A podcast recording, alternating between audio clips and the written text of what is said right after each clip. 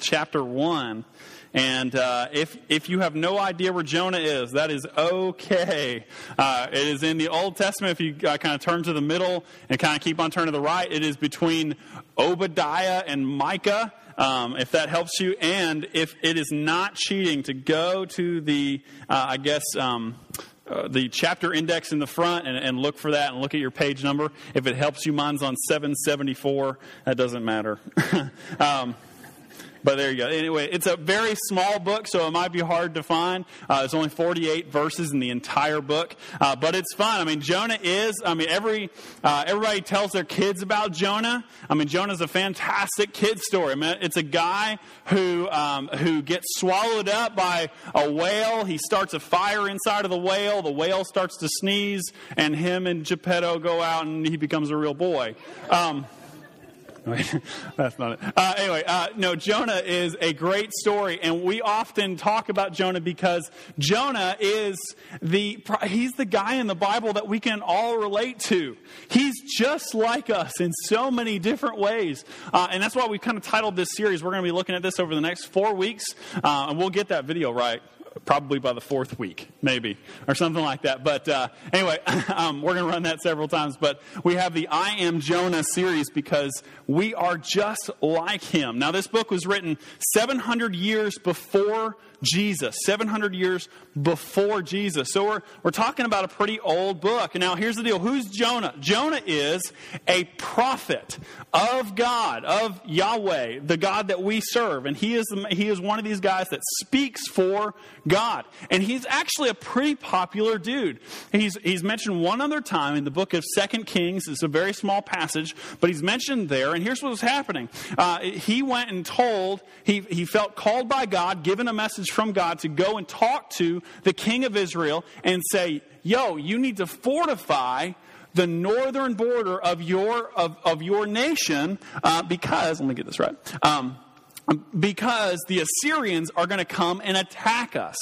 And and as soon as, like, so the Israel the Israelite king said, cool, I'll go do that. He, so he doubles and triples his, his defenses on the northern side of the of the country. And sure enough, very quickly, the Assyrians begin to uh, to come at them, and they were able to defend. And so Jonah was Jonah had a very rare occurrence in his uh, career as a prophet. He said something, and it quickly happened. Most of the prophets, that didn't happen. They would say something, it would be years upon years and decades. Most of their life, it would not even happen because the prophets would actually actually speak of things that would happen far beyond their death.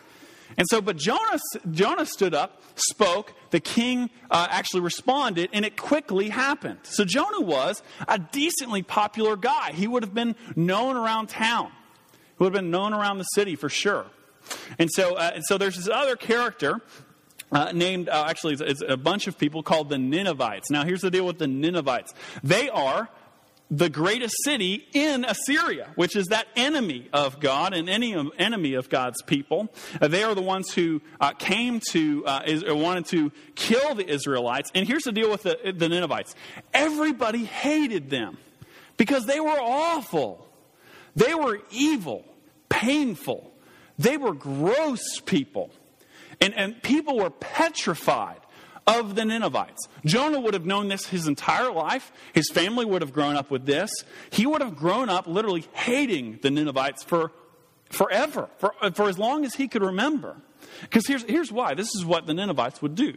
They would, uh, they would actually invade cities, and most of the time, get this, this is crazy. Most of the times, the city or town that they were about to go invade, the people of the town would just go ahead and commit suicide before they even got there. Because they knew that they were going to be conquered, and they knew that if they were conquered, they would be tortured. And so they just went ahead and committed mass suicide before, before the Ninevites even got there. So they would show up in the town, and everybody was already dead. Here's what they would do, and this is kind of gross, but I'm going to let it roll, right? I mean, it, they would uh, they would, they would capture, uh, rape and murder the women and children, uh, and then they would take the men, uh, not murder them right away. They would actually peel their skin off, uh, and then uh, they would dig holes in the ground, uh, put the men into the ground up to their neck and fill into the desert and fill the sand all around their body. Obviously, that's a little painful. And then they would uh, then they would um, Uh, put them in hot, scorching sun, pull out their tongue, drive a stake into the ground through their tongue, and then they would just leave them there to die. That's the reason why people hated the Ninevites. They would be equal to how we would think about um, uh, the Nazis, Al-Qaeda. Um, the, you know, the Ninevites would be very similar to like Tehran today. Uh, you know, a very nasty, evil city that you wouldn't want to go to. Uh, certainly you wouldn't want, that's not a vacation place. And most of us would think, man, those people are just evil. And they probably deserve it. Okay? So they were pretty hated. So that's where we pick up in Jonah chapter one. Uh, that's where we pick up. I'm going to try to fix this microphone because it's driving me crazy. Um, in Jonah chapter one, it's going to be up on the screen, hopefully, uh, for you. Uh, and we're going to read the entire chapter. So follow along with me if you could. It says this. In verse one, now the word of the Lord came to Jonah, the son of Amittai, saying, arise, go to Nineveh, that great city, and call out against it, for their evil has come up before me. But Jonah rose to flee to Tarshish from the presence of the Lord. Get that, from the presence of the Lord. He went down to Joppa and found a ship going to Tarshish. So he paid the fare and went on board to go with them to Tarshish, away from the presence of the Lord. But the Lord, the Lord hurled a great wind upon the sea, and there was a mighty tempest on the sea to that, to that ship, uh, threatening to break it up. Then the mariners were afraid, and each cried out to his God. And they hurled the cargo that was in the ship into the sea to lighten it for them. But Jonah had gone down into the inner part of the ship and had lain down and was fast asleep.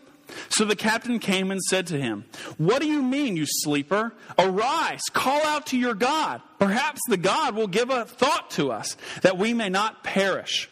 And this says this in verse seven. And they said to one another, come, let us cast lots, that we may know on, on whose account this evil has come upon us. So they cast lots, and the lot fell on Jonah. Then they said to him, tell us on whose account this evil has come upon us. What is your occupation, and where do you come from? What is your country, and of what people are you? And he said to them, I am a Hebrew, and I fear the Lord, the God of heaven, who made the sea and the dry land. Then the men were exceedingly afraid and said to him, what is this that you have done? For the men, for the men knew that he was fleeing from the presence of the Lord, because he had told them. Then they said to him, what shall we do to you, that the sea may quiet down for us? For the sea grew more and more tempestuous. He said to them, pick me up and hurl me into the sea. Then the sea will quiet down for you. For I know it is because of me that the great tempest has come upon you. Uh, nevertheless, the men rowed hard to get back to dry land, but they could not. For the sea grew more and more tempestuous against them. Therefore, they called out to the Lord, O Lord, let us not perish for this man's life, and lay not on us innocent blood, for you, O Lord, have done as it, as it pleased you. So they picked up Jonah, hurled him into the sea, and the sea ceased from its raging. Then the men feared the Lord exceedingly, and they offered a sacrifice to the Lord and made vows. And the Lord appointed a great fish to swallow up Jonah, and Jonah was in the belly of the fish for three days and three nights. Let's pray together. Uh, Jesus, I'm thankful for uh, your word. I'm grateful that it is absolute truth. Grateful that this really did happen, that this man really did exist. Um, and that we can learn a lot from him. And I, I know that this is going to be a tough sermon for a lot of people, including me. And I pray that, uh, that I pray that your word would stay on the hearts of everyone. Uh, Jesus, you are uh, the name above all names. And even though this happened way before you were around, you are in the center of this story. And we're grateful that we can be um, interrupted in our lives by you. Father, help us to be obedient today. We love you. Amen. All right, so here it is. The word of God comes to Jonah. That's the first verse in the whole thing. Look at verse one. Now the word of God came to Jonah, the son of Amittai. The word of God. In those days, here's what would happen. God would actually speak, speak orally or verbally, audibly to these people, to, to Jonah. And God, and he knew, he had heard the word of the Lord before. And before, when he obeyed, something actually happened the way that it was supposed to happen. So Jonah knew that this was true. He knew that if he obeyed, what God would have would come to pass. Now, Jonah hated those people. And what God was calling him to do was go to Nineveh, preach to the Ninevites, so that they would repent and be saved. That was the goal of Jo- of what God was saying to Jonah. Jonah hated those people. There was no way, and he knew that he was successful. There was no way that he was going to go do that, because his hatred overflowed in his heart for those people, and he did not want God to save them. So here's the deal in this sermon. Here's what I want you to get. This is a sermon about obedience. And and there's let me let me say this, a little preface to what we're what we're about to get into. Um, some sermons, uh, like last week, if you were here last week, uh, there's a lot of sermons that come out of the Word of God that are a blessing. They are encouraging. They're very loving. They're very caring. I get to smile a lot, and I get to tell very fun stories, and you get to feel really cool. And I mean, everybody gets to leave in uh, in this kind of very joyful spirit. There's other sermons that are from the Word of God that are disciplinary sermons. Both are great. Both are really good. Both are positive. However, sometimes they're just a little bit harder on us. They kind of chisel away at who we are. This is one of those sermons. So let me just let me just admit today that this is going to be a little tough. I'm really going to step on some toes today. And so I hope I hope that you're ready for that. And here's here's how I want you to approach this. Um, uh, if you've ever if you've ever worked out. Right? Uh, so if you're like me, this is what I have to do. I actually have to build myself up to go and work out. Right? I have to prepare myself. It's not like I can just kind of like, oh, I'm just going to work out today. And I go, you know, sweat it out for an hour and I'm okay with it. I have to like, I have to listen to music. I have to get all kind of pumped up so that I can go into this very hard, very disciplinary action.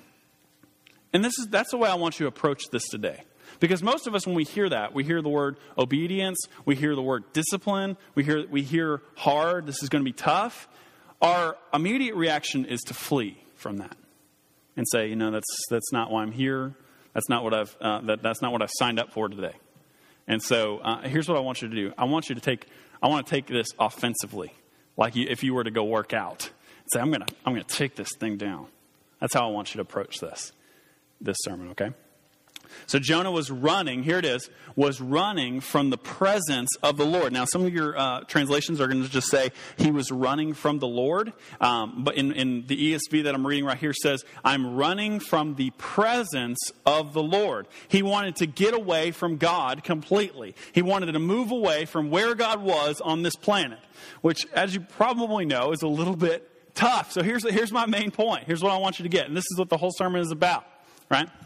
You cannot run from the presence of God. You cannot run from the presence of God, only the purpose of God. You cannot run from the presence of God. You can only run for the purpose in which God has called you to do. So write that down. You cannot run from the presence of God, only the purpose of God. And I want you to see this. Here's my first point. God is everywhere and He is in control. God is everywhere, and He is in control. And I've got a couple of verses up here that I want you guys to see. The first one is, uh, if you go ahead and roll it through. Um, you with me?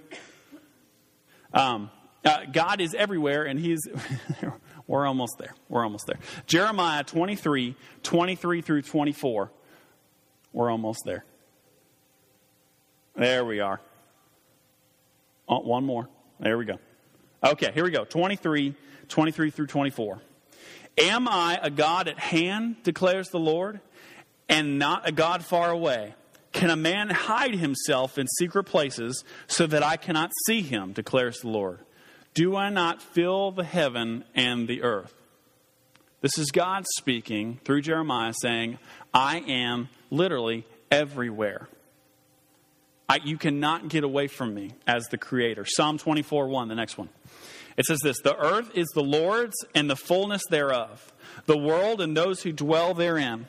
For He has founded it upon the seas and established it under upon the, the rivers. The next one, here it is, Colossians one. And I want you, this is one of the, my favorite verses in all of Scripture.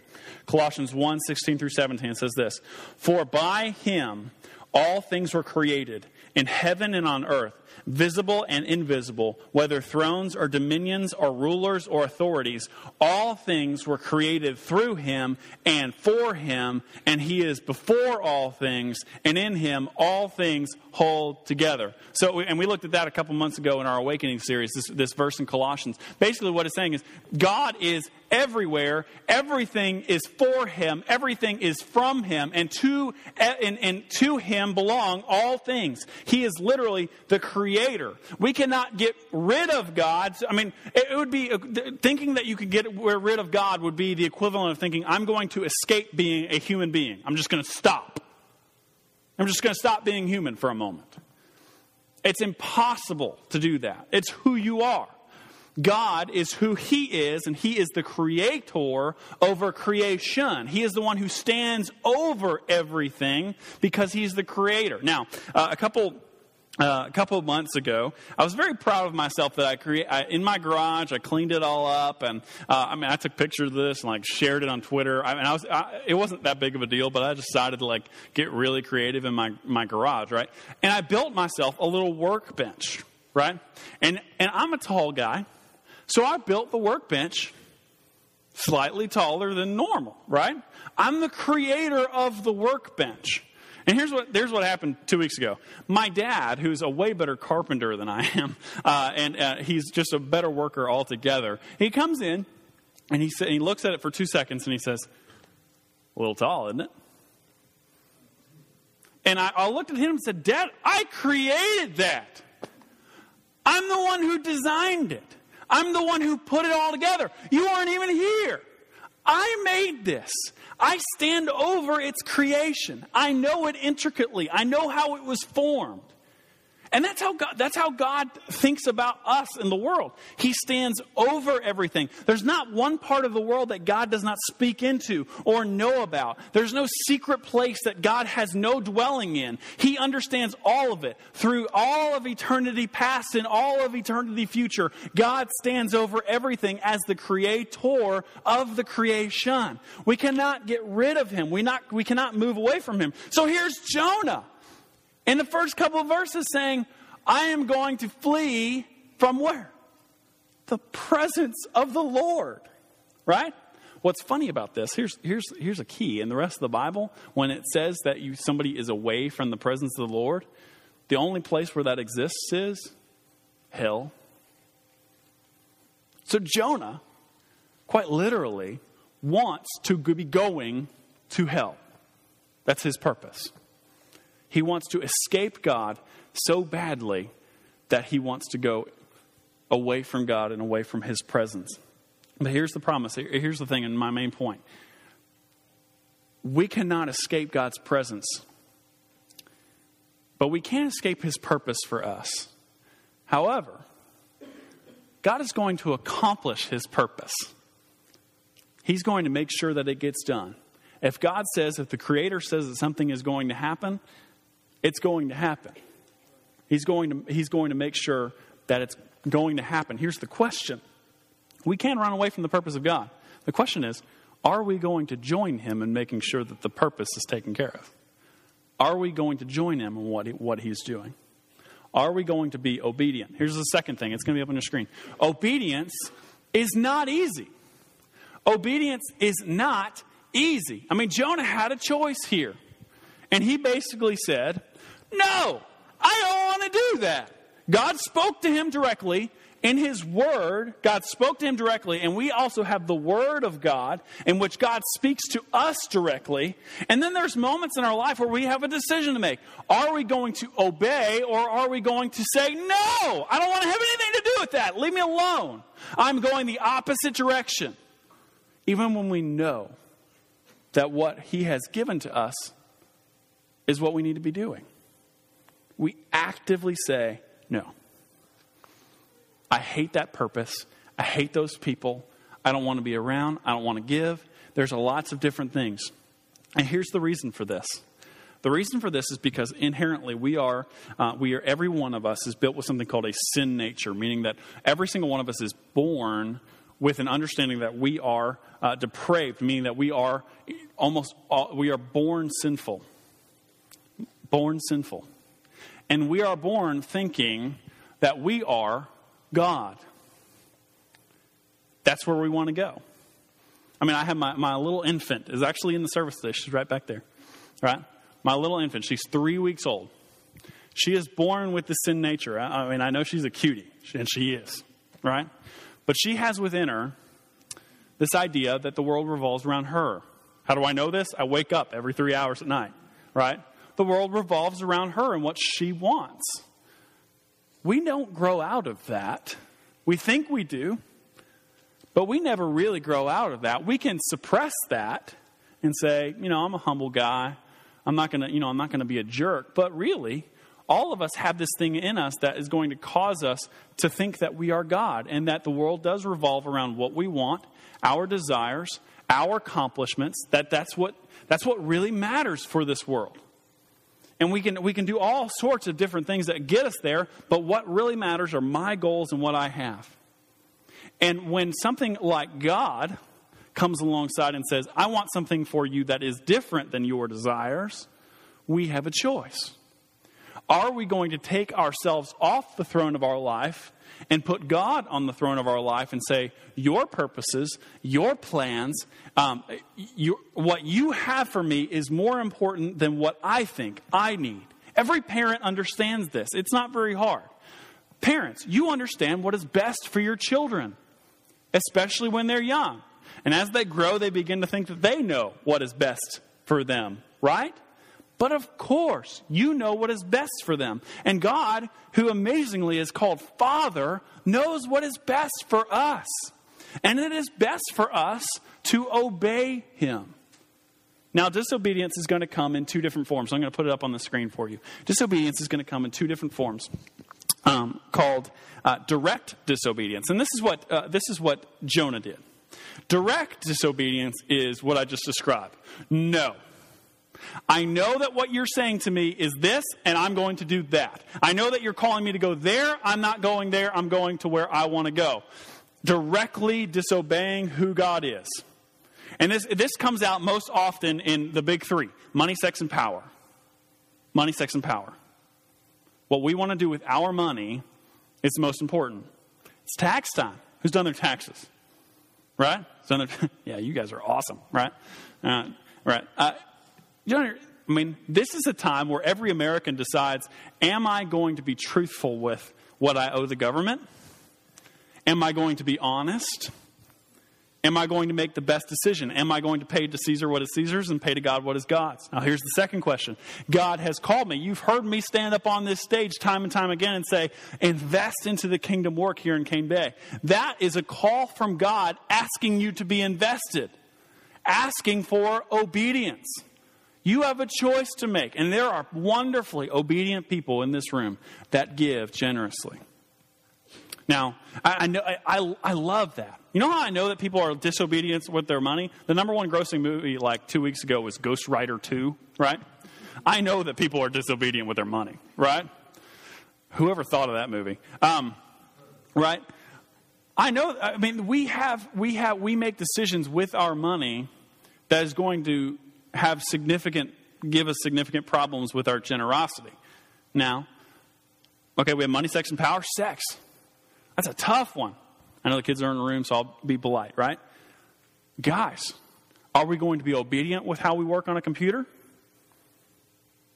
When we know that we need to protect our eyes from things that are not right? Are we going to protect our marriages?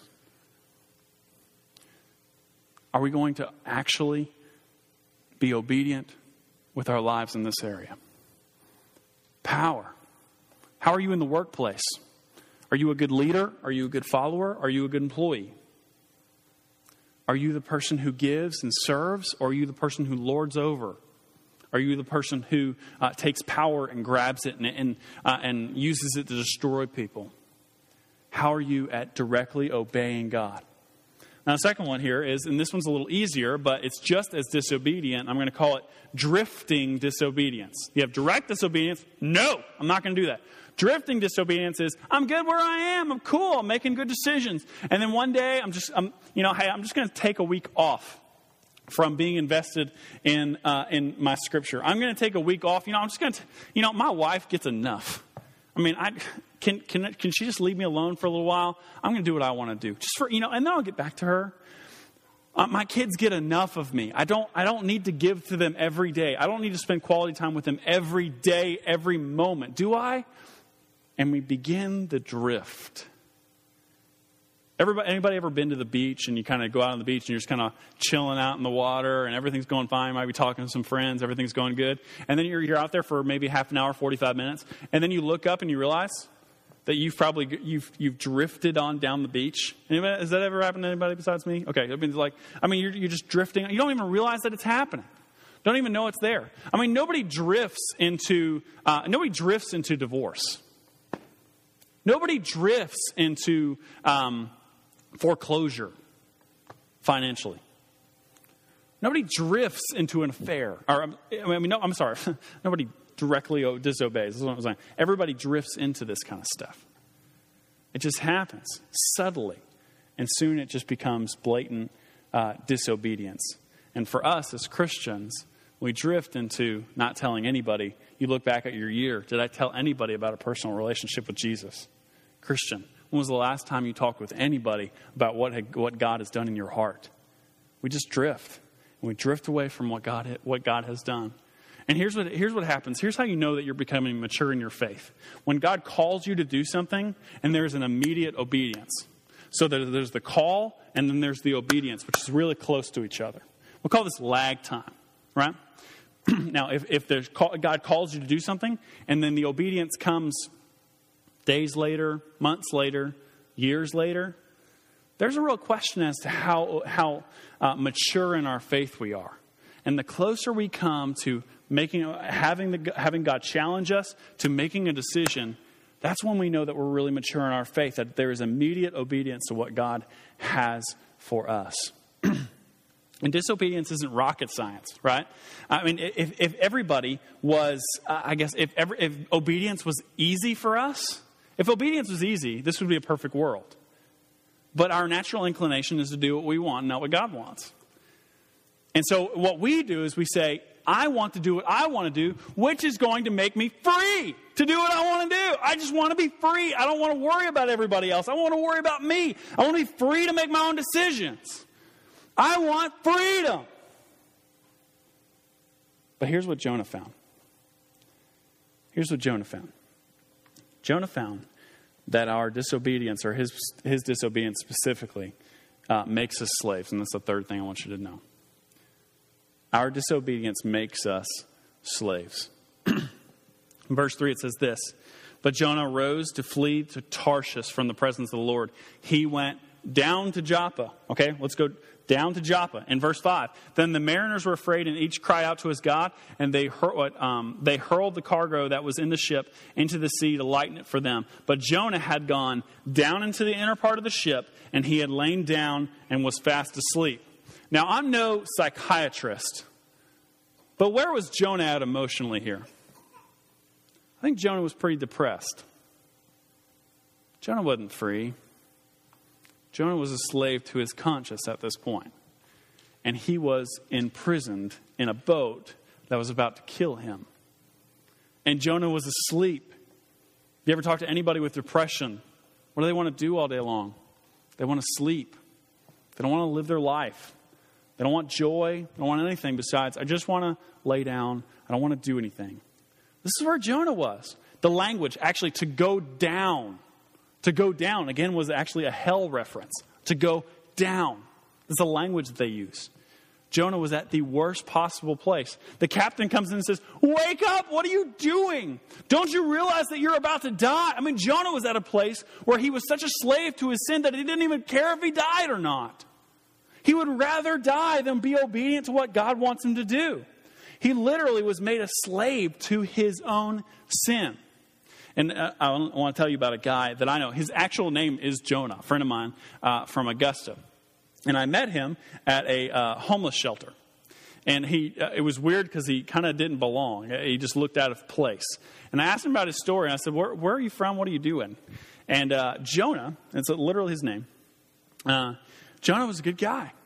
He was young. He was only twenty-three years old. Lived in a pretty affluent neighborhood in, uh, in Augusta. And um, Jonah One day he got a hold of prescription pills from his parents. Uh, from his mom had a surgery or something like that. And he got a hold of those and started popping them. Pretty, pretty intense narcotics. And uh, for a solid year of his life, he was hooked on prescription drugs. And he told me, he said this. He said, I thought that I was doing what I wanted to do. I thought that I was free, and these drugs made me free. But eventually, I just became enslaved to these drugs. So much so, get this, this is what Jonah began doing. Jonah and his friends, who were also just as bad as he was, they started breaking into pharmacies and stealing the drugs because they couldn't pay for them anymore. He had run out of money. Literally taking a saw and ripping the the, the, the roof out. Like taking a, a, I'm amazed by this, taking a, a saw and ripping a hole in the roof, going through the roof, stealing the drugs and leaving. He did this numerous times. Finally, he was caught. And Jonah was sitting there and he was just like, I am completely enslaved to the drugs that I was on. I thought I was free. I thought I was going in the right direction. You see, sometimes, sometimes when we're running from God, we're going completely in the wrong direction. Where Jonah was, was about maybe three to four hundred miles away from where God was calling him to go. Three to four hundred miles of a land journey. It would have taken him, uh, you know, maybe a month to get there at that time. Tarshish was twenty-five hundred miles in the wrong direction. That's where, jo- that's where Jonah was going. It would have taken him over a year to get there, to the point where biblical writers, they don't even know where Tarshish is on the map. It's so far away. That's where Jonah was going to go, to the farthest place known to man. He was looking for an opportunity to be free from where, for where God was to what God had for him. And what happened was he was a slave in the bottom of a boat that was about to go to the bottom of the ocean. But here's what Jonah did, and this is even worse. The fourth thing. Our disobedience hurts other people. Our disobedience hurts other people. Here's where Jonah was. Verse eight. Check this out. This is interesting. Verse eight says this. Then they said to him, tell us on whose account this evil has come upon us. What is your occupation, and where do you come from? What is your country, and what um, and what people are you? Let me stop right there. He was about to kill these guys on this boat. He knew that this storm was upon him because of him. These guys are trying to figure out how to save their lives. So they're just like, who did? Obviously, this is supernatural. These are sailors. They had never even seen this kind of storm before. They were freaking out. And so they were just like, obviously, we are under the condemnation of a supernatural power. Who screwed up? Who's the guy who messed up that's making this happen? And so they're looking for the guy. And they find Jonah, and they just, they don't know enough about him, so they question him. Man, this thing is just killing me. Um, there we go. They, so they, they question him. Man, that's a lot better, isn't it? And they wonder what's going on. And this, I, I find this answer very interesting. This is great. Verse nine. And he said to them, I am a Hebrew. Get this. I fear the Lord. Really? Really? That's what I would say to Jonah. The God of heaven who made the sea and the dry land. I'm a Hebrew. One of the biggest problems in our world is, is people who claim to be Christians and followers of God have no fruit in their life whatsoever. And show no obedience to what God would have for them. It's a significant problem in our culture. Not just church culture, actual culture. That people who claim to be followers of God have no obedience to Him, have no fruit in their life, have no, ha, ha, there's no presence of the Spirit within them, but yet they claim to be a Christian. Jonah was running from the living God. The only thing he had going for him was the fact that he was Hebrew. And he was about to hurt a lot of people. So if you think that your disobedience, this is where I'm going to step on some toes. If you think that your disobedience is just for you, think again. It's going to hurt other people. It's going to hurt a lot of other people. Parents, your consumerism, your inability to be generous to your children, your church, generous to other people because you consume so much and your life revolves around your paycheck, that's hurting your family. Husband, your addiction to pornography is hurting your marriage. You think that nobody sees you? God sees you. He knows what you're doing. He sees what you're doing. You cannot flee from his presence. And you're hurting yourself, you're hurting your marriage, and you're hurting your kids. Ladies, your anxiety and worry for the world is causing your children great hurt. We have things now going on in teenagers' lives that you wouldn't believe. Suicide, drug use, cutting. Uh, I mean, and where does this come from? It comes from anxiety and worry and shame and guilt that is certainly exemplified in moms and dads all over the world, but specifically moms. If you have girls, moms, rely on Jesus and not yourself and not this world. And what you're going, if you do that, you're going to teach your child that everything revolves around her, and then eventually that's going to break down. Eventually that's going to hurt somebody. And your disobedience is going to hurt somebody. Students, there's a lot of uh, there's a lot of you. What decisions are you making right now that you think are only about you, but are really going to hurt other people? They're going to hurt your parents. They're going to hurt your friends. What are those decisions? And here's Jonah's decision. Get this. And I want you to get this really good. Here's Jonah's decision.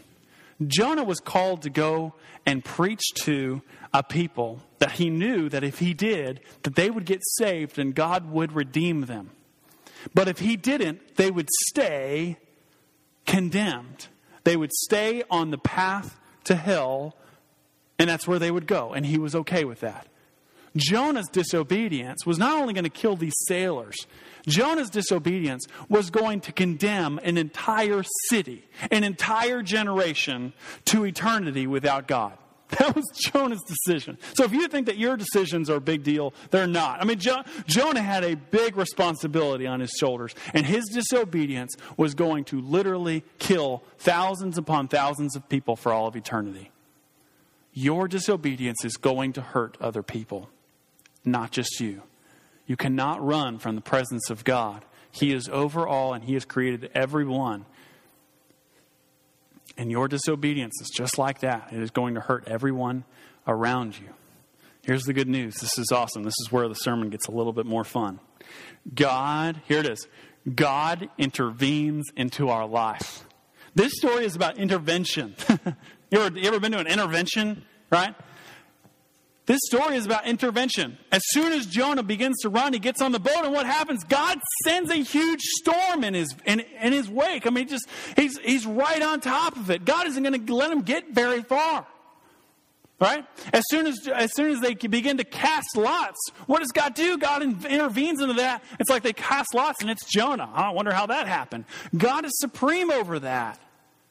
He sees that. He's going to intervene into that. And here's the deal. At the end of the story, I love this, God intervenes with a giant fish. Now, you might think that the fish is going to kill Jonah. You might think that the storm is going to kill Jonah, and all of this is for punishment for Jonah. But the storm, the fish, all of that is to save Jonah. God intervenes to save people. That's a beautiful picture. God intervenes to save people. Remember my friend Jonah, the guy from Augusta, the druggie. Um, I found him, like I said, in a um, homeless shelter. Jonah served, he got caught. Uh, he served a year in prison at twenty-two years old. I met him at twenty-three. He had been six months inside of a rehabilitation homeless shelter for men at twenty-three years old. And he told me this. He said, getting caught was the best thing that ever happened to me. That was God's intervention into my life. Right as soon as I got out, I got saved in prison. I got sent to a Christian men's shelter. I'm off drugs. I'm learning an occupation. As soon as I get out of here, I'm going to go get a job and make something of my life because God intervened into my life. It wasn't how I wanted it to be. It wasn't the best. Being in jail for a year is not the best. Being in a huge storm is not the best, but sometimes God has to do things that are going to wake us up and get our attention. There are things in your life that you think are terrible and bad, and what it is is it's God trying to get your attention because you're being disobedient to what God has for you.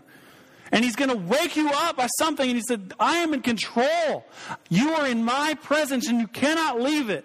Something is going to happen in your life and you're going to think, why does God hate me? What God is doing is he's intervening in your life because he loves you. And he wants to save you. He wants to take you out of your disobedience and bring you into his purpose, which is great and grand. The best intervention in all of history was Jesus. Jesus intervened into history. Jesus, what's great is we can compare Jesus and Jonah. Jesus was like Jonah in a couple ways. Jesus uh, was a pro- was called a prophet of God. He was much more than that, but one of his roles was the prophet of God, to proclaim God. And he did that, just like Jonah. Um, he was tempted and tried, and he was given adversity, just like Jonah. He was um, he was in a grave for three days, just like Jonah, and spit out, just like Jonah. Obviously, the resurrection isn't being spit out, but you know what I mean. Came out of that. Here's why Jesus is not like Jonah. He actually proclaimed the gospel of the good news and didn't run from it. Uh, he actually went. Satan tempted it, tempted him, and he was obedient. He was always in the presence of the Father and never ran from that.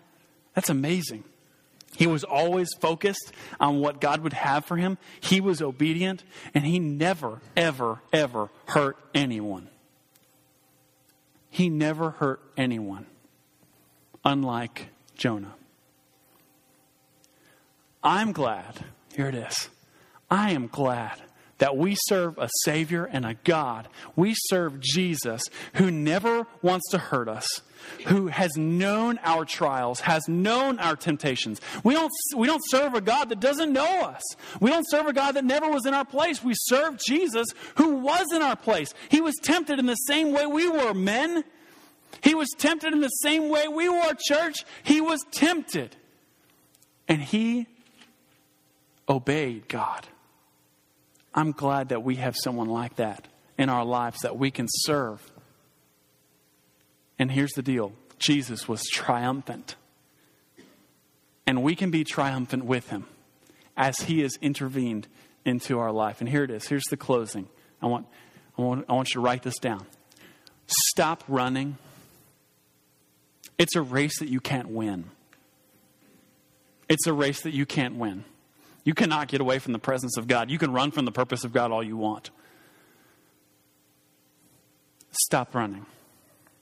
Christian, if you're saved in this room, like Jonah, Jonah didn't lose the fact that he was a, that he was saved and he was a Christian. He didn't lose that. God didn't take that away from him. He's not going to take that away from you. Stop running from God. Be obedient. Work on that lag time that I spoke about. God calls you, be obedient immediately. Stop running from God. And lastly, stop running if you have never, ever accepted Christ into your heart. Stop running. Stop running from Jesus. Here's the great part. It's not that you have to turn around. I'm sorry, it's not that, it's not that you have to like do a bunch of stuff and And go chase after God. Here's the greatest part in the world. This whole story is about how God chased after Jonah. Repent, turn, and Jesus is right there. There's not a bunch of stuff that you have to do. You just need to stop running. Turn around, and Jesus is right there, and he has been the entire time, your whole entire life. All you have to say is, God, I'm ready. I'm ready to stop running. I'm ready for you to embrace me right where I am.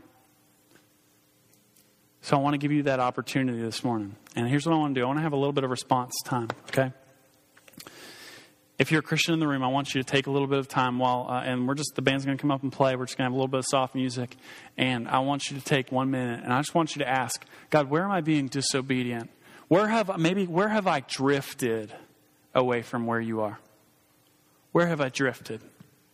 Or where am I being directly disobedient to, to who you have for me or what you have for me? Then I'm going to give you one minute too. If you are not a believer, and I know that there are several in this room, we love you. Jesus loves you and he cares for you. He wants, he has a great purpose for your life. I want to talk to you about a relationship with him. I'll be available to talk with you. Just come and see me. I'll go stand right over there and bring someone with you. Take them by the hand and say, I want to go talk to Charlie. Uh, and I'll be standing right over there. If you just want to respond to Jesus, I hope that you do that now. So, um, or Joel, if you can just give us a couple minutes of just response time. Um, let me start us and Joel will close us, okay? Let's pray. Jesus, I pray for the one who um, right now knows their disobedience. They have heard you. They heard you today loud and clear. They know that that's them. They know that you're calling them. They know that... Um, that you're saying, come back, stop running. Father, for my fellow believers who uh, at one point in their life said, yes, I want you, Jesus. But for whatever reason, there's something in their life, there's something in their heart that is tugging on them. They know they haven't been obedient. I pray that they take this opportunity now to seek you, stop running, turn around, repent, and move forward with you triumphantly. More than anything, Jesus, I pray that you'd bring salvation today to this room, to someone in this room who needs you, who is just like Jonah, running away from you and has been running their entire life. Father, I pray that you would give them the strength and the courage to come and talk to me. Allow them to grab a friend and come and talk to me. Give them the courage to pray and just the bravery to do that. In your name we pray. Amen.